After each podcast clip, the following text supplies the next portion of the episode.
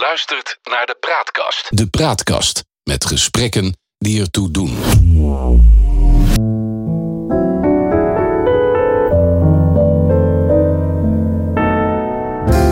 Welkom bij de Praatkast.nl. Dit is een aflevering van het Geheugenpaleis. Mijn naam is John Knerin en samen met Han van der Horst maken we deze podcast. De geschiedenis die herhaalt zich nooit, maar rijmen doet hij vaak wel. En in het Geheugenpaleis gebruiken we dat gegeven om dieper in te gaan op de actualiteit. Zo gaan we aan de waan van de dag voorbij en bereiken we de kern van het nieuws. We scheppen orde in een maalstroom van berichten die het zicht op de grote lijn belemmeren. We ontdekken wat werkelijk belangrijk is.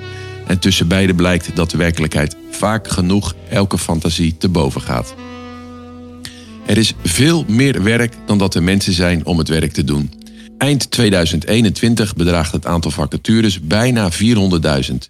Het is in meer dan 50 jaar tijd niet voorgekomen dat er zoveel meer vacatures waren dan werklozen. Hoveniers, zorgmedewerkers, verkopers, horecamedewerkers, PNO-medewerkers. De lijst is oneindig lang. Allemaal beroepen waar er een groot tekort aan is. Maar eigenlijk is het een beeld dat zich over de hele arbeidsmarkt voordoet. In deze podcast deel 1 over arbeidsmigratie in Nederland. Volgende week publiceren we deel 2. Han, moeten we bang worden dat onze billen straks niet meer gewassen worden als we onverhoopt in een ziekenhuis terechtkomen? Of is het hier naartoe laten komen van arbeidsmigranten een goed idee om de nood te lenigen? Als het een beetje een nieuw ziekenhuis is, dan is in ieder geval dat ziekenhuis gebouwd met behulp van uh, vaklui uit Oost-Europa. Want er wordt in Nederland nog maar weinig gebouwd zonder de inbreng van deze mensen. Uh, dus die kans is heel groot dat je billen niet meer gewassen worden als wij er inderdaad uh, toe over zouden gaan om, zoals Geert Wilders wenst, de grenzen te sluiten. Ja, dus in die zin is het een heel direct uh, belang. Ik zeg altijd, ja, Nederland stort in als er geen Oost-Europeanen meer in de bouw werken. Want daar zie je geen, geen in Nederland geboren Nederlander meer. ken jij nog andere sectoren waar het ook lastig is, zo uit je ervaring? Nou, neem mijn broer bijvoorbeeld, die zit in de research. Hij uh, werkt bij een multinational Broadcom, die in Nederland een research laboratorium heeft. Jij kent dat, uh, die multinational waarschijnlijk niet en de meeste mensen niet, maar er zitten gegarandeerd onderdelen van Broadcom in je mobiele telefoon. En mijn broer werkt met heel veel Chinese en uh, Indiase collega's ja. in dat laboratorium in Nederland in Houten. Hij is trouwens ook uh, meestal wel uh, in directe communicatie met de andere laboratoria van uh, Broadcom in de Verenigde Staten en in ergens in Benares of zo. Ja. Dus, dus dat is de moderne tijd. En wat Ik weet niet of jij wel eens een, een pizzatje bestelt.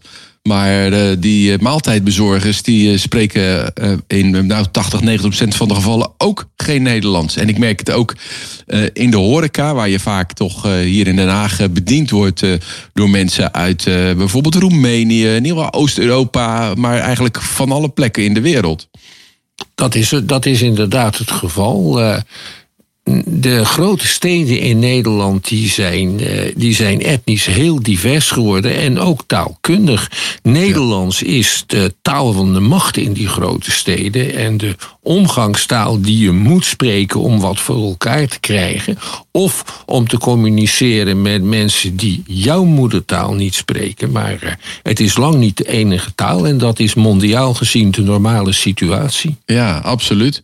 Ik kom regelmatig in uh, Londen en daar zie je eigenlijk al jaren dat eigenlijk alles wat met service te maken heeft in Londen in de lucht wordt gehouden door mensen met een niet van oorsprong Engelse achtergrond.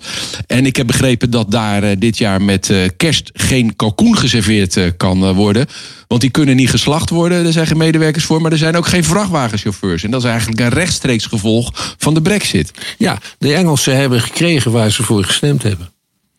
Uh, nou, ik denk niet dat de gemiddelde Brit ervoor uh, gestemd heeft dat hij niet met kerst kalkoen kan eten. Nee, maar dat zijn wel de consequenties uh, van hun keuzes. Dat is trouwens het aardige van het mens zijn in het algemeen. Ehm, je maakt keuzes zonder dat je de consequenties daarvan kent en die komen dan later. Ja, Dat is wel heel hard uh, hoe dat uh, nu, uh, nu gaat. En je ziet dat het in Nederland heel nijpend wordt. Het gaat ook gepaard met een, een afglijden van de moraal. En wat bedoel ik daarmee te zeggen is dat als je een, uh, een timmerman, een tuinman, een loodgieter, als je daar een afspraak mee wil maken, ze komen of niet opdagen, het is stervensduur, ze leveren half werk. Ik heb wel eens het idee dat we in Spanje aan het leven zijn uh, qua mentaliteit van de, de, mensen die je komen helpen. Heb jij die ervaring ook? Uh, nee, eigenlijk niet, want ik doe alles zelf. Uh, dat is mooi dan. Uh, dit heeft overigens te maken, wat jij zegt, met een antropologische theorie van een Amerikaan die heet Hall. En die meneer Hol zegt: de culturen verschillen in de wereld door de manier waarop ze met tijd omgaan. Ja, ja, ja. En in onze maatschappij, in onze Nederlandse maatschappij, delen wij onze activiteiten in. Daarom houden we ook allemaal agenda's bij waar we ons aan houden. Ja. En, iedereen, en iedereen krijgt pas hulp of zijn product als hij aan de beurt is. Je moet hier in de rij staan en nummertjes trekken. In een winkel zul je ook zien dat een winkelbediende altijd maar één klant helpt en niet een aantal klanten tegelijk. In Spanje is dat anders. Daar bestaat dat één ding tegelijk doen niet. Daarin bestaat dat op je beurt moeten wachten niet. En daarin daar bestaat ook de agenda niet.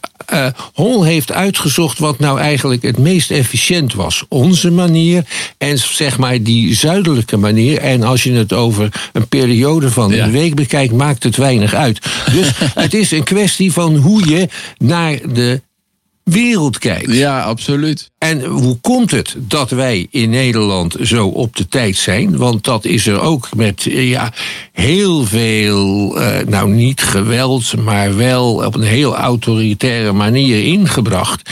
In het laatste kwart van de 19e eeuw toen Nederland een moderne industrie kreeg met lopende banden en afgepaste taken. En je moet allemaal precies op het moment beginnen dat de stoommachine aangaat en niet een minuut later. En daarom zijn we in Nederland zo op tijd, dat hebben we geleerd. In die tijd zie je ook dat er publieke klokken op straat komen en dat er goedkope wekkers op de markt komen en zakhorloges. Want je moet weten hoe laat het is, anders weet je niet wanneer de fabriek begint.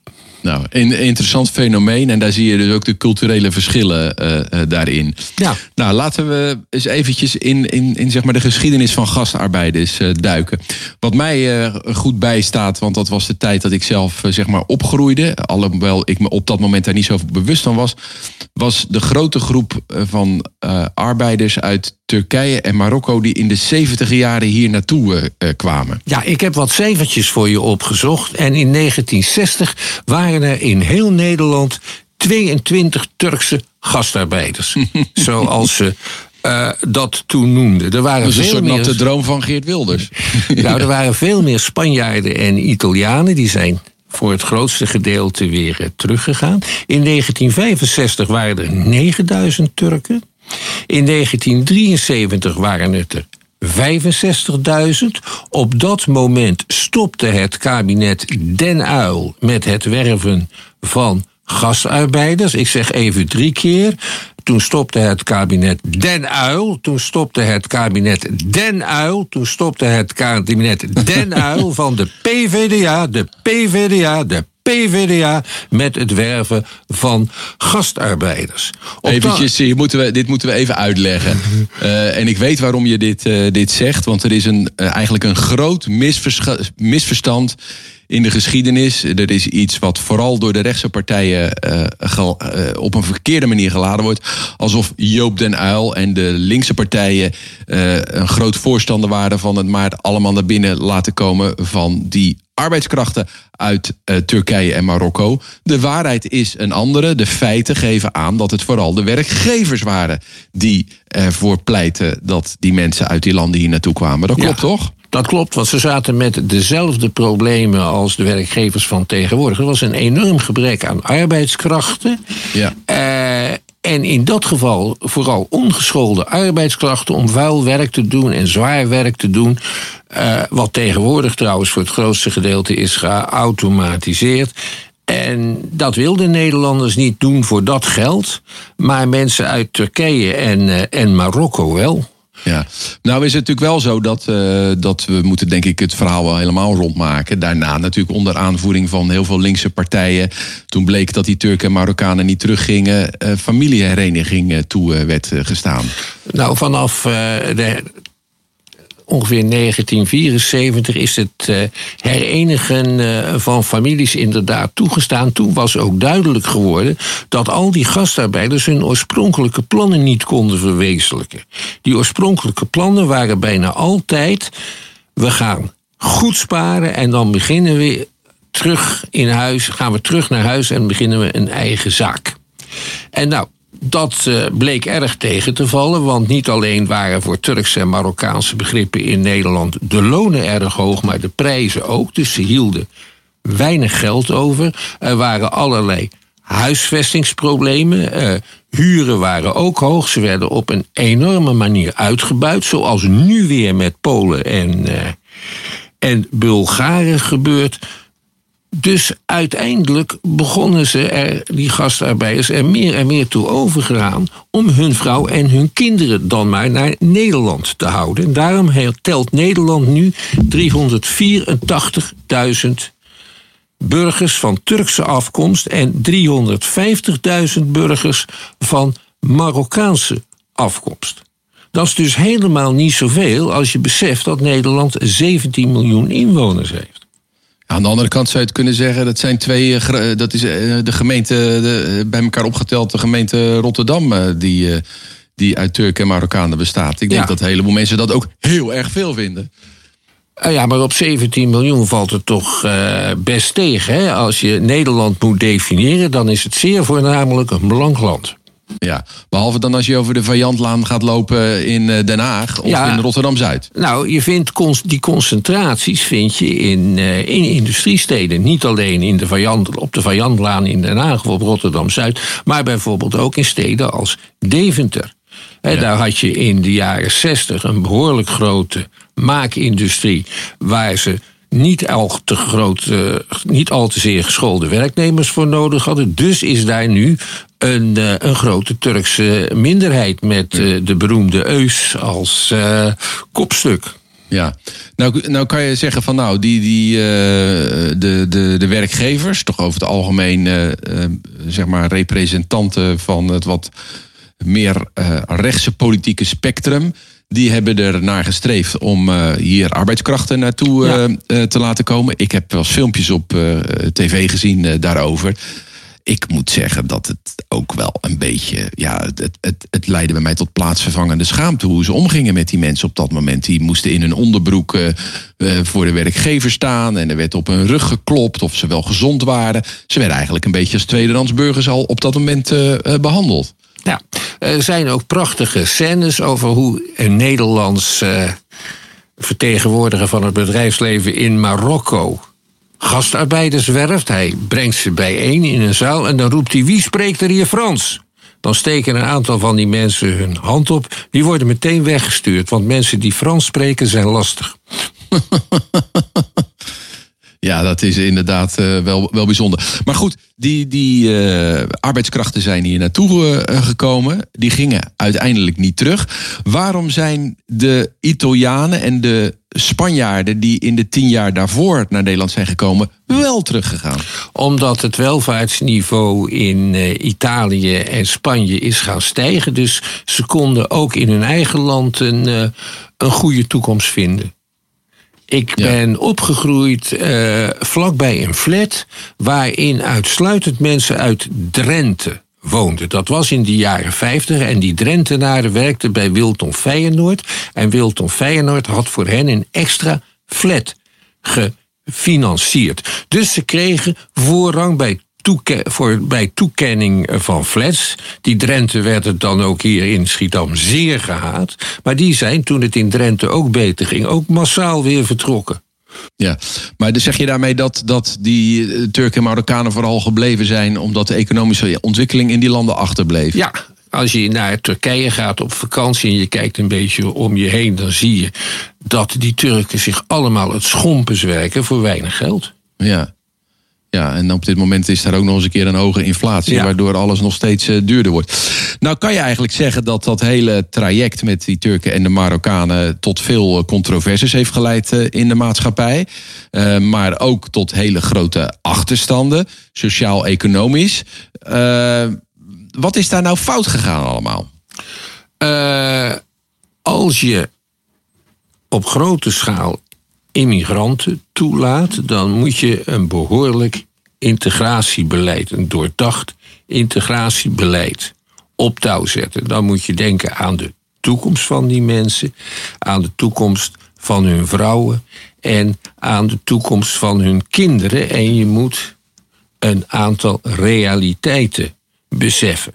Bijvoorbeeld dat ik denk dat onderwijzers in steden als Rotterdam of Den Haag of Amsterdam, dat die gewoon een diplomaatje moeten hebben in het geven van Nederlands als vreemde taal en niet als moedertaal. Anders gaat het mis.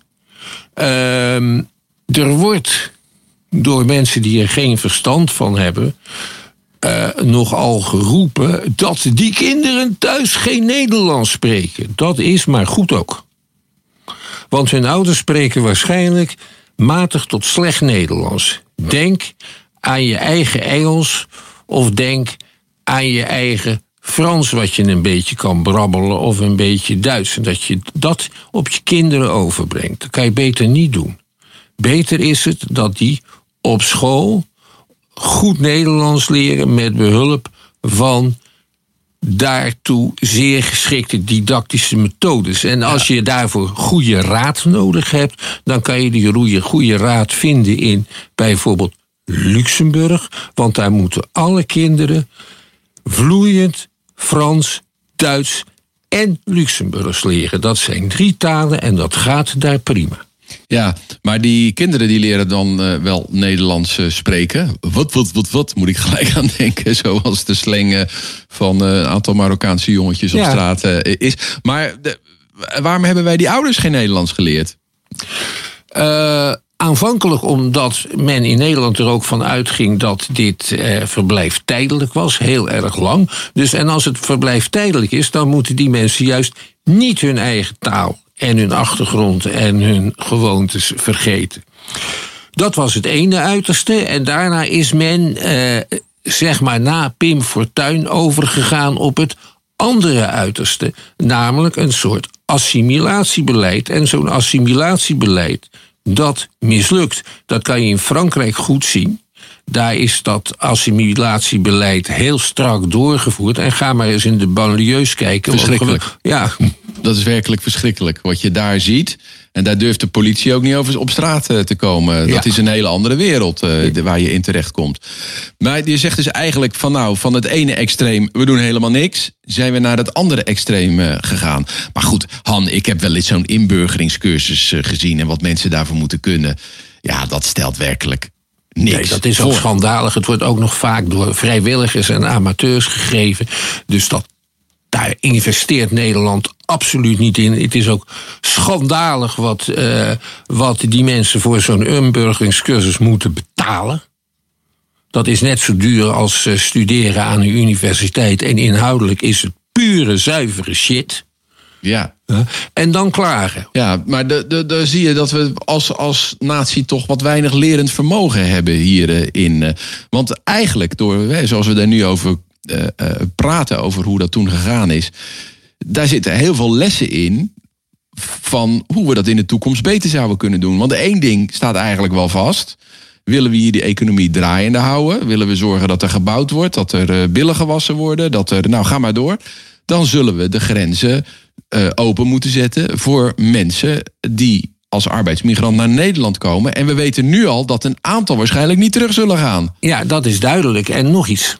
Eh, wij weten ook wat de achtergrond zou moeten zijn, de vakachtergrond van de mensen die we nodig hebben. Laten we dat dan op een gerichte manier aanpakken. Laten we besluiten welke arbeidskrachten en welke vaklui we liever uit andere Europese landen halen. En eh, voor welke vaklui we eh, zeg maar mensen uit de hele wereld zouden willen hebben. En dan kun je aan werkgevers vragen om die werving voor hun eigen bedrijven op zich te nemen en ze daar een vergunning voor geven, vooropgesteld dat zij ook een behoorlijk integratiebeleid voor die medewerkers uit, laten we zeggen, India op touw weten te zetten. En Ja. dat propageer je dan wereldwijd. We hebben wel loodgieters nodig, maar geen geschiedkundigen. Ja. En, en zijn er voorbeelden van, eh, van landen in de wereld waarbij dat zo gaat? Canada bijvoorbeeld. Vertel er eens wat over. Eh, nou, ik moest vroeger voor mijn werk regelmatig zijn op de emigratiebeurs die jaarlijks in Nederland werd georganiseerd in Nieuwegein. En daar waren bijvoorbeeld verschillende Canadese provincies aanwezig die immigranten wierven. En die hadden inderdaad timmerlui nodig en loodgieters en ook wel eh, deskundigen op het gebied eh, van computerkunde. En die zaten daar dan met een stalletje en zeiden: als je dat en dat en dat soort dingen kunt, dan ben je welkom. Dan word je ook door ons opgevangen en anders niet.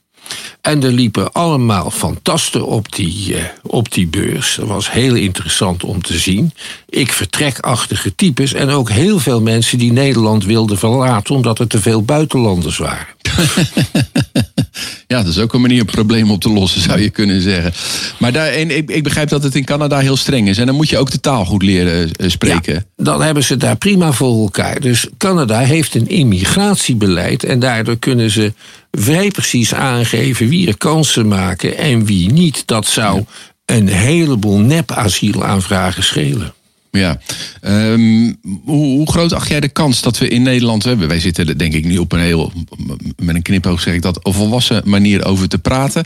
Als je kijkt eh, naar de feiten, wat er fout is gegaan, dan dient de oplossing zich eh, ook aan. Hoe groot is nou de kans dat het komende kabinet eh, deze ja, analyse ook zo maakt en het beleid daarop aanpast? Ik denk 3,5 procent.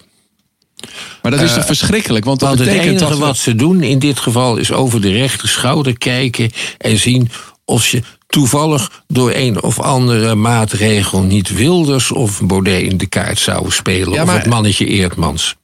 Maar als wij dat nou zo aan elkaar uit kunnen leggen. Jij bent, jij bent wat meer links aangehoogd dan dat ik eh, ben. Eh, je moet ook realistisch zijn. Dit is toch eigenlijk gewoon een heel ja, eenvoudige casus om op te lossen. Zeker. Dit eh, heeft met links of rechts niks te maken. precies. Het is bovendien een vastig begeleider van eh, de Nederlandse geschiedenis. Eh, wist jij dat in 1930 er in de mijnen in Limburg 12.000 buitenlandse werknemers aan de slag waren? Omdat we dat zelf ook niet wilden doen, dat werk. Ja, en omdat er gewoon niet genoeg eh, waren. En in de eerste helft van de 19e eeuw waren er in Nederland veel buitenlandse vaklieden, omdat er te weinig Nederlanders waren die nog een behoorlijk vak beheersten. Dat was een crisisverschijnsel in de toenmalige zeer zwakke Nederlandse economie. En nu Ja. zien we dat dus weer op precies dezelfde manier gebeuren. Ik ben zelf trouwens van, eh, van gastarbeidersafkomst. Eh, ik, kom, ik woon in Schiedam en 200 jaar geleden beleefde in Schiedam de brandersindustrie een, eh, een grote bloeiperiode. Werk Dat was in- nodig om, eh, om de jenever te stoken. ja, en dat is zeer zwaar, lichamelijk zwaar werk. En het is ook heel saai en eentonig werk. En dat wilden alleen maar Duitse eh, immigranten doen. Als je in Schiedam nu naar de achternamen gaat kijken. dan ze- klinken die ook heel Duits. Mijn overgroot eh, moeder, die, eh, mijn overgrootvader, die heette Hersbach van zijn achternaam. En mijn grootvader Kleekamp. Dat zijn allemaal zuiver Duitse namen. Die kom je in Schiedam overal tegen. En die families met die Duitse achtergrond... die beschouwen zich als de echte ras Schiedammers. Maar dat zijn ze niet. Ja, interessant. eh. Eh, we moeten het eh, voor het eerste gedeelte van deze aflevering hierbij bij laten. Ehm, we gaan volgende week door met aflevering nummer 2. En dan praten we door over de immigratie in Nederland. Tot zover deze aflevering van het Geheugenpaleis. We maken dit in samenwerking met de Praatkast. Abonneer je op onze podcast in je favoriete podcast-app. Dan krijg je automatisch een bericht wanneer een nieuwe aflevering online komt. Vertel je vrienden over ons en laat vooral een beoordeling achter, zodat we nog beter gevonden worden. Wil je ons mailen? Stuur een bericht aan info.praatkast.nl. Voor nu, dank voor het luisteren en tot de volgende keer. Wees gelukkig, wees voorzichtig en blijf gezond.